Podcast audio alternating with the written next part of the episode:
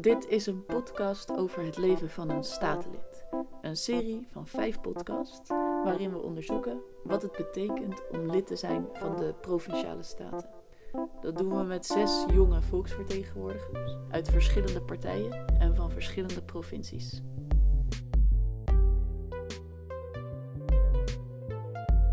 Mijn naam is Trix Pieterse. En ik ben Jelmer Uitentuis. In de tweede aflevering hebben we het gehad over de partijen waar de kandidaten bij zitten. Waarom ze daar lid van werden en wat je moet doen en laten als je partijlid bent. En in deze derde aflevering praten we over de successen die onze statenleden behaalden.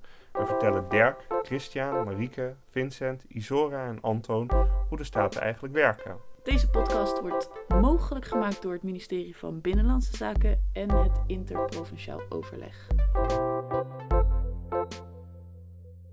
Wat vonden de statenleden een succes dat ze zelf behaalden? We vroegen het als eerste aan Antoon, lid van D66 in Gelderland.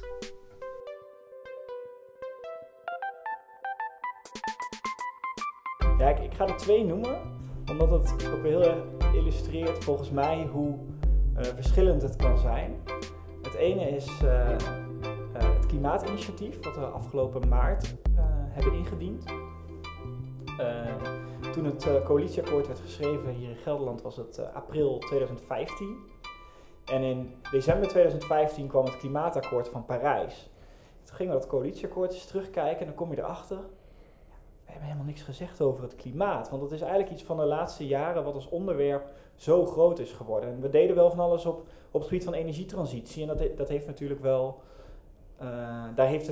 dat vermindert je uitstoot wel, dus daar hebben we ook wel baat bij. Maar het onderwerp klimaatspecifiek en ook breder naar uitstoot kijken, dat was niet zo groot. En toen zijn we met alle woordvoerders op dat onderwerp bij elkaar gaan zitten om te kijken of we tot een gezamenlijk initiatief konden komen.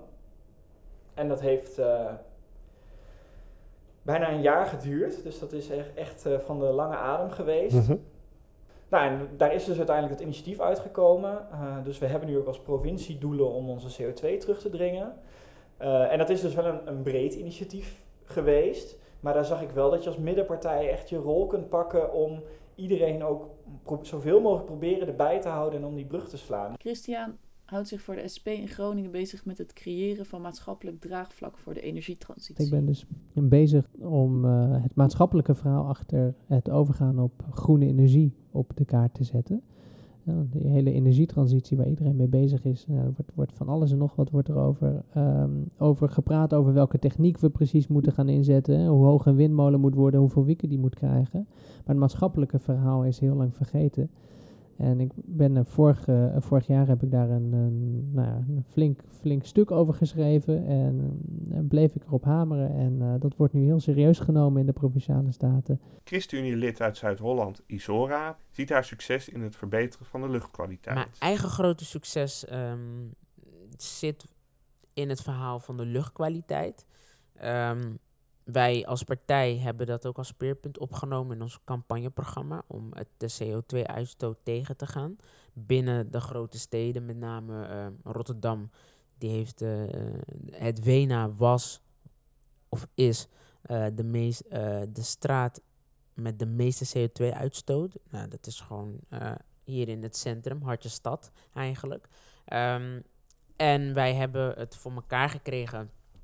Wel ook mede namens andere politieke partijen, om daar geld voor vrij te krijgen, om echt programma's te maken om die CO2-uitstoot tegen te gaan. En daar ben ik heel blij mee, omdat je dat een goed gevoel geeft dat je als statenpolitici invloed hebt op iets voor langere tijd. Marieke, voor de PvdA in Noord-Holland, zet zich vooral in voor de fiets.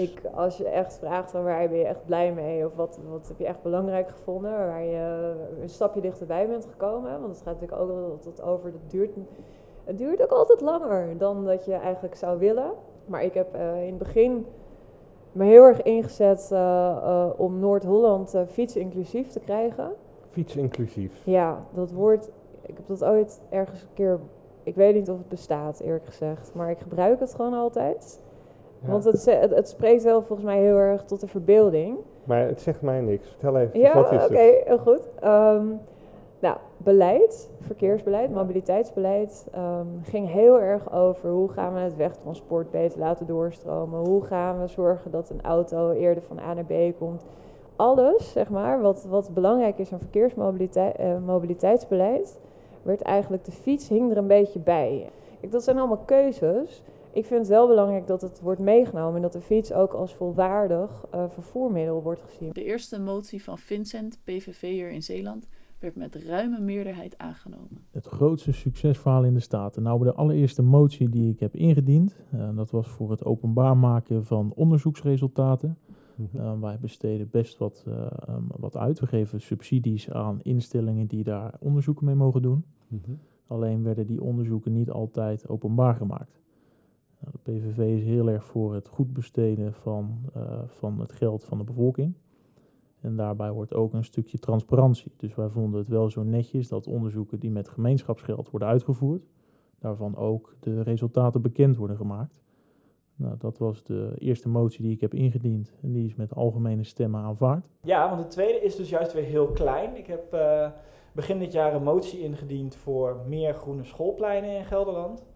Je ziet dat schoolpleinen nog heel vaak, dat zo herinner ik het in ieder geval ook uit mijn jeugd, maar dat is nog steeds wel heel vaak gewoon van die een zee aan stoeptegels is, zeg maar. Terwijl een groen schoolplein heel veel voordelen biedt, omdat je er les in kunt geven over natuur. Maar ook omdat echt van die pleinen bij hoosbuien, die we steeds meer zien door klimaatverandering, dat daar het water slecht afvoert. En als je dus juist een deel van je plein groen maakt, dat dus zowel een goede manier is om voor klimaatadaptatie, als dat een mooie manier is om de kinderen bekend te maken met natuur.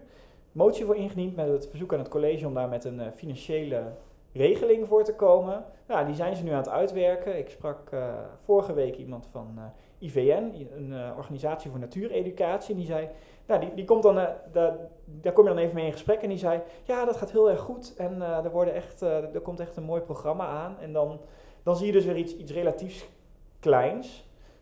Wat volgens mij wel een heel mooi succes is. Waar je dus, nou ja, als het goed is merken die kinderen daar straks echt wat van. Omdat ze gewoon een groen schoolplein hebben gekregen, deels gefinancierd door de provincie. Derk van het CDA in Utrecht kwam met een initiatief over glasvezel. Een leuk voorbeeld is wat ik net al zei over het glasvezel. Uh-huh. Dat was iets dat leefde in 2015 tijdens de verkiezingen nog niet. We hadden het wel in het verkiezingsprogramma, echt één zinnetje. Ik ben daar eind 2015 mee aan de gang gegaan.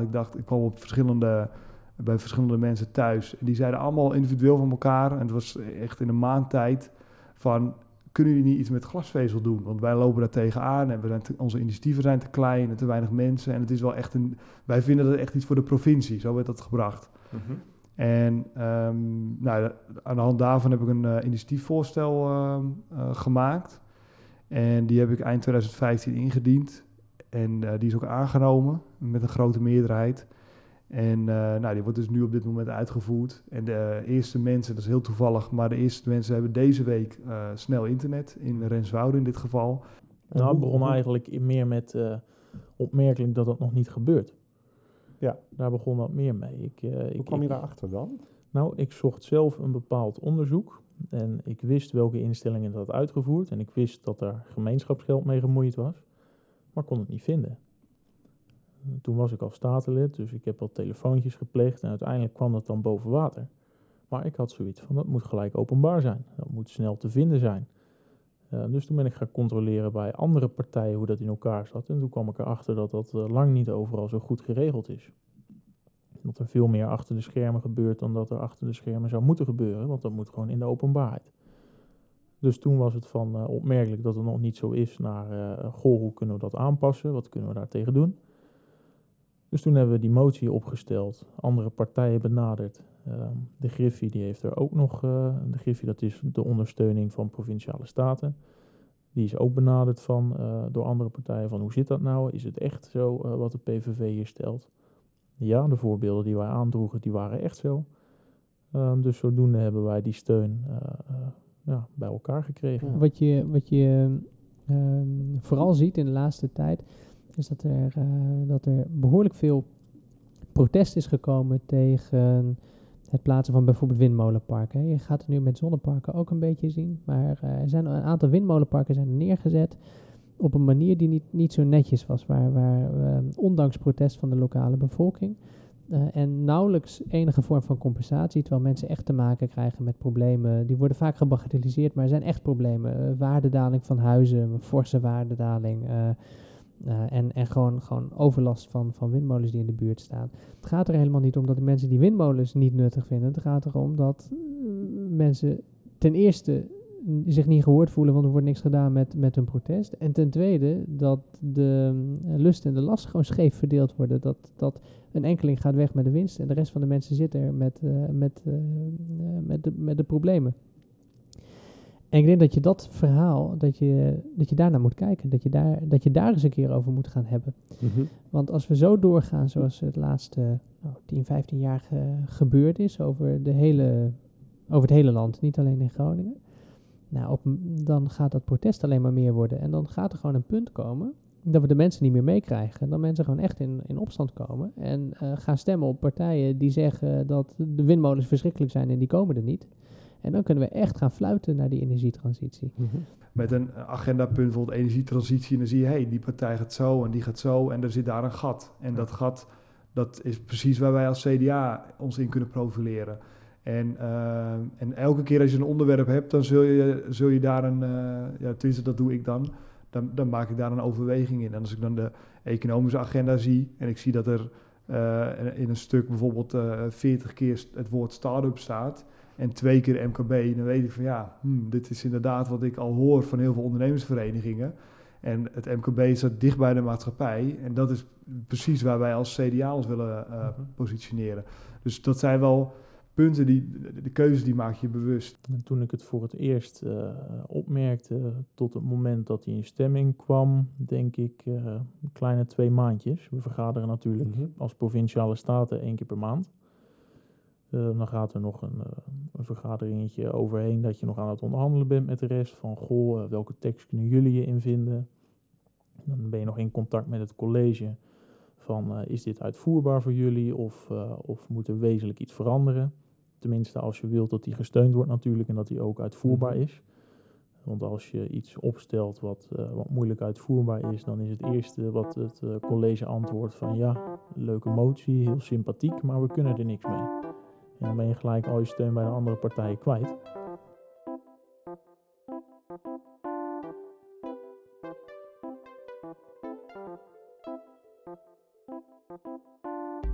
Aan de andere kant word je ook benaderd door je achterban. Of opnieuw door die belangenbehartigers. Zo kwamen wij met de motie voor het pontje in Sluiskil te redden. We werden benaderd door de exploitant ervan. Dat was een vrijwilligersvereniging. En die gaven aan dat het geld zo'n beetje op was. Maar de zak geld die zij origineel van Rijkswaterstaat hadden meegekregen, die hadden ze al wel een paar jaar langer weten te rekken dan origineel beoogd was. En ook die is vrijwel unaniem aangenomen. Er was een onderzoek van verschillende onderzoeken van onder andere ING, Kamer van Koophandel, Universiteit Nijenrode, Hogeschool Windesheim. Die zeiden allemaal van familiebedrijven. 70% van de familiebedrijven overleeft een overgang van de ene generatie op de andere generatie niet. En dan ga je zeggen, probleem van de familie. Alleen heel veel banen gaan daarmee verloren. En dat zijn met name banen voor praktisch geschoolde mensen, voor de maakindustrie. En dat zijn toch banen die hier schaars zijn. Dus ik kwam toen in de commissievergadering van, heb ik geconstateerd. Er zijn meerdere onderzoeken die dit aantonen. De kerntaak van de provincie is werkgelegenheid, scholing en economie. Dus dit zit op het snijvlak van alle 3. We moeten hier wat mee. Daarop zeiden de gedeputeerden van, dat doen we al lang. Of dat doen we via de Economic Board Utrecht. Mm-hmm. En een aantal partijen volgden hem daarin van, dit is geen issue en dan gaan wij niet mee aan de gang. Vervolgens heb ik dus een werkbezoek georganiseerd. En dan denk ik, ik snap alles wat je als politicus zegt, wordt natuurlijk door andere politici met een korrel zout genomen. Dus ik heb toen vooral een werkbezoek georganiseerd bij een familiebedrijf in onze provincie. En dat alle andere fracties daar aanwezig konden zijn. En daar had ik ook een paar hoogleraren uitgenodigd die daar dus neutraal iets over konden vertellen. En toen zag je al een beweging van een aantal partijen. Van, ja, inderdaad, hier moeten we iets mee. Het punt is, in die verschillende fases hebben ook wat verschillende mensen het initiatief gehad. En er kwam dus op een gegeven moment een moment dat het echt, stroef liep. En toen kon ik dus een beetje mijn rol pakken om... Toen lag het initiatief dus even bij mij om iedereen weer bij elkaar te krijgen en om toch samen op zoek te gaan naar één tekst. En hoe doe je dat dan? Wat zijn dan dingen, waar zit het dan in? Hoe krijg je mensen bij elkaar? Het is veel bellen. Ja, of zorgen dat je mensen spreekt. Gewoon even, je probeert te achterhalen waar nou de pijn zit. En toch even te zoeken van hoe zouden we het op kunnen lossen. Dus het is heel veel uitvragen. Even een balletje opgooien. Ja, wat als we nou voor zo'n aanpak kiezen? En op die manier probeer je langzaam naar iets toe te werken. Ja, ik moet ik eerlijk zeggen, dat doe ik dus voor een heel deel ook op gevoel. Alle mensen die hier in die staten zitten, die spreek je gewoon regelmatig. Die zie je op vergaderingen, zie je rond vergaderingen. Ja, dan praat je met mensen inderdaad tijdens het lunchen of tijdens het even een luchtje scheppen buiten. En mensen die lezen in je rapport. En dan heb je het erover met elkaar. En we hebben er ook een debat over gevoerd. Nou, daar zeggen mensen van alles en nog wat. Natuurlijk wat scherper gesteld dan dat ze dat persoonlijk doen. En dan kun je daarna later over hebben en dan zie je waar de pijnpunten liggen. Het is wel handig dat je op voorhand eventjes met de gedeputeerden hebt gesproken van... Waar zijn voornemens dit en dat te gaan doen? Hoe kijken jullie daar tegenaan? Willen jullie daar positief tegenover staan? Of misschien zelfs op voorhand al toezeggen om het uit te voeren? Ja. Want jullie zijn oppositiepartij, ook hier in Zeeland. Maakt het dat werk eigenlijk moeilijker? Dat we oppositie zijn? Ja. Niet echt. Het gaat om de verhoudingen tussen de verschillende partijen. En in Zeeland in ieder geval worden we echt geaccepteerd als PVV door de andere partijen. Daar kunnen we dus ook heel constructief mee in gesprek over welke moties en amendementen wie allemaal indient en wie steunt. Maar ja, het is wel, je zit in de oppositie. Dus je hebt een coalitiepartij nodig om überhaupt aan een meerderheid te kunnen komen. Mm-hmm. Dus zodoende dat wij met zowel de coalitiepartijen als ook de gedeputeerden van de coalitiepartijen er toch wel eens onderhandelen. Je wilt regeren uiteindelijk, maar wij hebben ook vanaf het begin af aan gezegd dat regeren niet het belangrijkste is. Invloed uitoefenen op beleid kan soms veel belangrijker zijn dan aan het roer staan. Maar vind je het leuk in de oppositie? Ja, want je kan af en toe wel een gedeputeerde starren. En je kan het debat voeren met je collega's, statenleden onderling. Soms wat feller, wat directer. En je hoeft niet altijd te verdedigen. Kijk, als jij in de coalitie zit en dus in de gedeputeerde staten zit... dan moet jij eigenlijk altijd verdedigen. Want jij hebt gekozen vanaf het begin voor een bepaalde stroom, voor een bepaald beleid. En die moet je constant verdedigen, wijzigen, bijstellen, aanpassen. En wij zijn er puur om het te controleren. Maar heb je niet af en toe zin om lekker oppositie te zijn? Ja. Ik kan me voorstellen dat dus wel... Lekker is, dat je wat vaker met proefballonnetjes kunt komen of gewoon, gewoon eens even iets heel duidelijk neerzetten. Terwijl er nu altijd toch wel de vraag zit van hoe ga je dat regelen? Of, je houdt ook gewoon wel een beetje rekening met de positie van het college wat dat betreft. Als je in de coalitie zit, dan kan je uiteindelijk wel meer bereiken, omdat je daarover afspraken hebt gemaakt in het coalitieakkoord. Mm-hmm. Daarbij zit je aan tafel, daarmee heb je een inbreng en daarbij weeg je natuurlijk af, want je kan natuurlijk niet je hele partijprogramma in het coalitieakkoord krijgen, want dat wil iedereen. Nou, dat kan niet. Dus de een krijgt dit en de ander krijgt weer dat. Zo werkt het met alle onderhandelingen. En daardoor, je hebt daardoor wel meer macht, omdat je die afspraken al hebt gemaakt. Dus je kan meer bereiken. Dus maar als jij met de hele oppositie een motie of een amendement of zo indient, wat zegt de rest van de code? Ik denk dat het altijd belangrijk is om van tevoren in de coalitie af te stemmen wat de plannen zijn en om te kijken of daar natuurlijk ook steun is. Ja. En dat doe je dan uiteindelijk met alle partijen. Want met een coalitie heb je ook gewoon afgesproken, we gaan een samenwerking aan met elkaar voor 4 jaar. En dan is het ook belangrijk dat je van elkaar op aan kunt. Mm-hmm. Dus dat soort dingen hoor je daar dan bij. Ben je wel eens teruggefloten? Nou, ik heb wel eens ideeën gehad waar... Nou ja, laten we zo zeggen dat ik wel dingen had willen doen...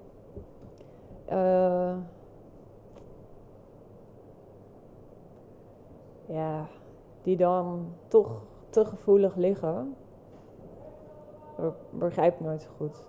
Dus ik wil dat dan stiekem wel doen, ja, gewoon. Maar dat kan dan gewoon niet. Nee. Zoals? Heb je een voorbeeld daarvan? Of? Nou ja, weet je wat het is? Ik zit nog even te denken hoor, want...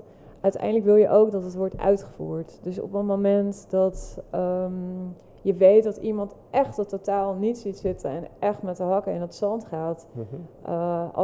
Als je een idee voorstelt, dan gaat het ook niet uitgevoerd worden. Ja, dan kan je beter dingen gaan richten die wel uitgevoerd kunnen gaan worden... Mm-hmm. Waar iemand zich wel in kan vinden. Maar ik vind dat heel erg jammer. Is het voorstel... valt dat bijvoorbeeld niet zo goed in de coalitie, dan hoor je het eigenlijk meteen van nou ja, dit gaan we niet doen. En er wordt ook gewoon gezegd, hè, we hebben nu helemaal een coalitie, die moeten we te vriend houden en we strijken ze hiermee te veel in de haren. Het terugfluiten door de fractievoorzitter gebeurt eigenlijk alleen maar op het moment dat de coalitie het niet ziet zitten, begrijp ik wel? Ja, en als de coalitie het echt tot de spits drijft, ja dan... er zijn ook voorstellen geweest die hebben ingediend... waar de hele oppositie het steunde en een aantal coalitiepartijen niet. Mm-hmm. Dus het is niet zo dat we helemaal vastgeklonken zijn aan het coalitieakkoord. Als er gewoon onderwerpen zijn die niet zijn vastgelegd... dan is er gewoon een vrijheid aan alle partijen om daar mee te doen wat ze willen. Maar er zijn ook wel eens voorstellen die schuren een beetje in een grijs gebied... en schuren een beetje tegen het coalitieakkoord aan. Ja, in dat geval is het maar hoe je de afspraken van destijds interpreteert. En dat zijn dan de gevallen waar je dan wordt teruggefloot, ja.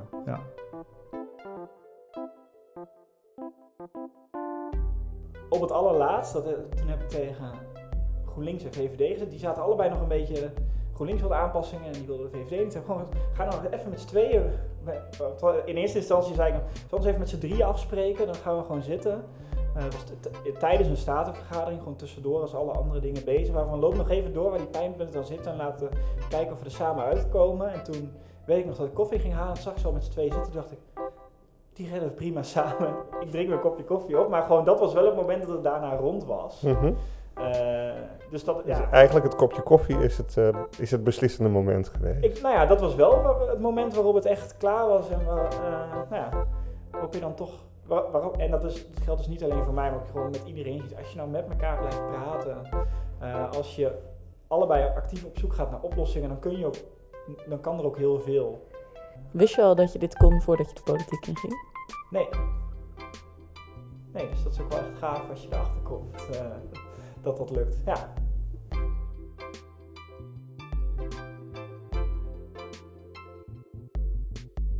De eerste vergaderingen weet ik nog heel goed, voor de Provinciale Statenvergaderingen. Ik had bij de onderhandelingen aan tafel gezeten, wat betekende dat ik niet alle... We hadden zeg maar ook workshops voor beginnende statenleden waarin alles werd uitgelegd. Hoe het werkt, hoe het systeem werkte, hoe het werkte met de stukken. Nou, dat had ik voor een deel op papier meegekregen en voor een deel niet. En voor een deel werd gezegd van joh, het spreekt heel erg voor zich. En je hoort het ook wel van collega-statenleden. Maar ik weet nog heel goed dat voor de eerste vergadering dat wij iets van 2700 pagina's tekst in allerlei verschillende stukken... En daar stond dan een mailtje bij van, nou, dit zijn de stukken voor de komende vergadering, die over een week was. En dat is niet alleen maar tekst doornemen, dat zijn ook tabellen met cijfers van waar je moet kijken of het klopt. Ik dacht echt van, hoe dan? Hoe doen mensen dit? En dan zijn er nog mensen tijdens die vergadering die zeggen, nou, tabel 8.9, daar staat in het 85ste vakje, staat dit en dit en dit cijfer en staat een komma te veel. Of een komma te weinig. En dan denk ik, ja, ik, ik wil dat ook kunnen, maar dat lukt me niet. Zoveel pagina's en dan ook nog goed lezen en dan eigenlijk wil je het ook nog afstemmen. Want ik vind het ook belangrijk als ik een stuk lees wat gaat over fietsbeleid, dat ik de Fietsersbond heb gesproken, dat ik de mensen heb gesproken die daar in de buurt wonen. Dat je ook wat je zegt, dat het niet alleen maar iets is omdat jij dat vindt, of omdat je dat rapport hebt gelezen, maar dat je ook weet wat andere belanghebbenden ervan vinden. Stel een partij dient een motie in, dan gaat die motie naar de griffie toe. En die griffie die kopieert hem, nou ik denk 50 keer ongeveer. Die wordt allemaal uitgedeeld aan alle personen in die statenzaal. En dan wordt vervolgens over die motie gesproken. En dan zeggen ze, nou, er moet toch nog de tussen. Of er moet daar nog een kommaatje. Of er moet zulke soort wijzigingen. En dan, oké, gaan we doen. En dan wordt de motie weer uitgeprint.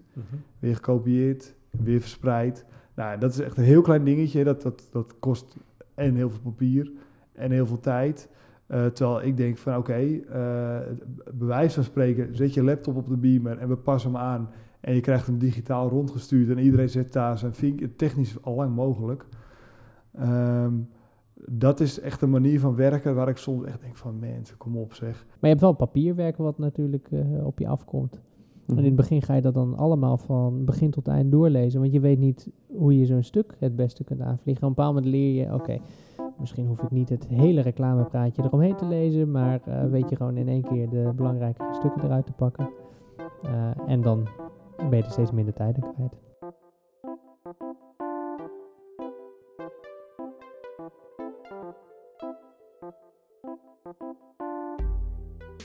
Maar vaak ook gewoon dat je een goed verhaal hebt, goed onderbouwd, waar je specialisten naar hebt laten kijken. En dat je het indient. En dat dat soms, soms ook omdat mensen het je ook niet gunnen. Hè. Dat is natuurlijk politiek ook. Dat ze denken van die Derk heeft al net een succes gehad. We gaan hem nu nog een succes geven.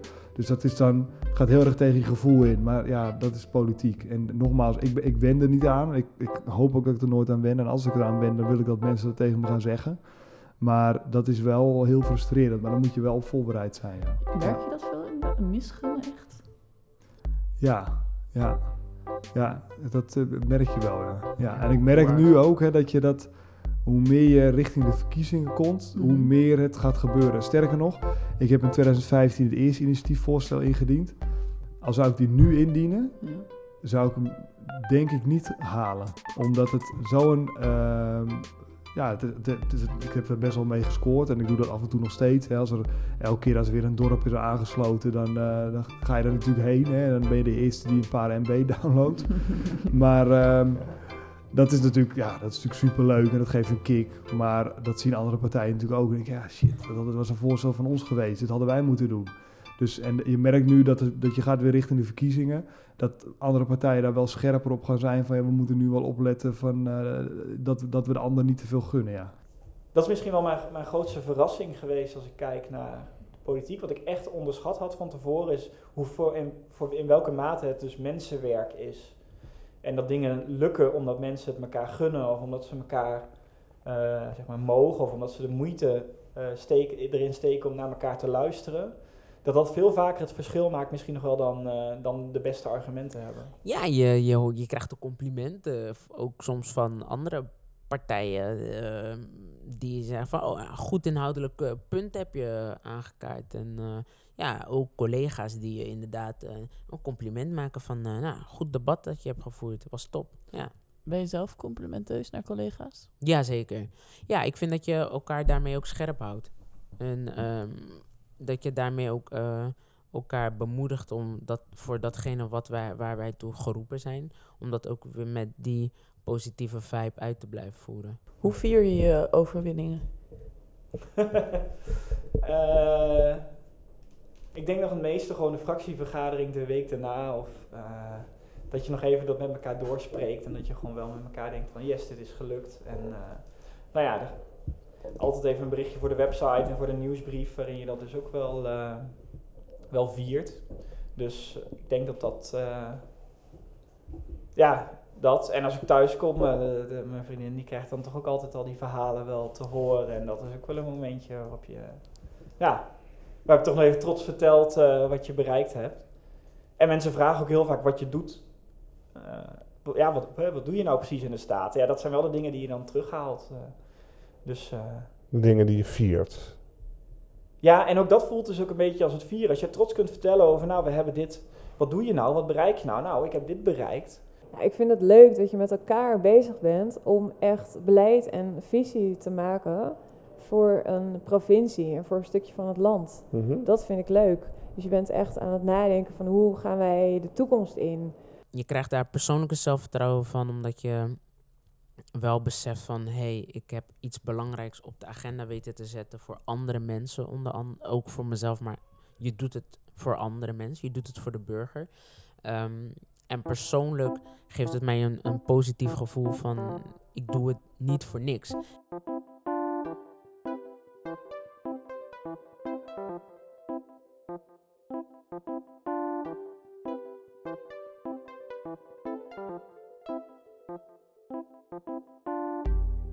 Successen behaal je niet zomaar en zeker niet in je eentje.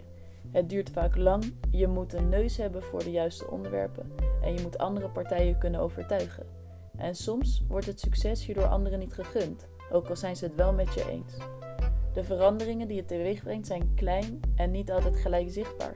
Dat er meer rekening gehouden wordt met de fiets, dat er een pontje blijft varen of dat er voortaan ook gesproken wordt over de maatschappelijke consequenties van de energietransitie.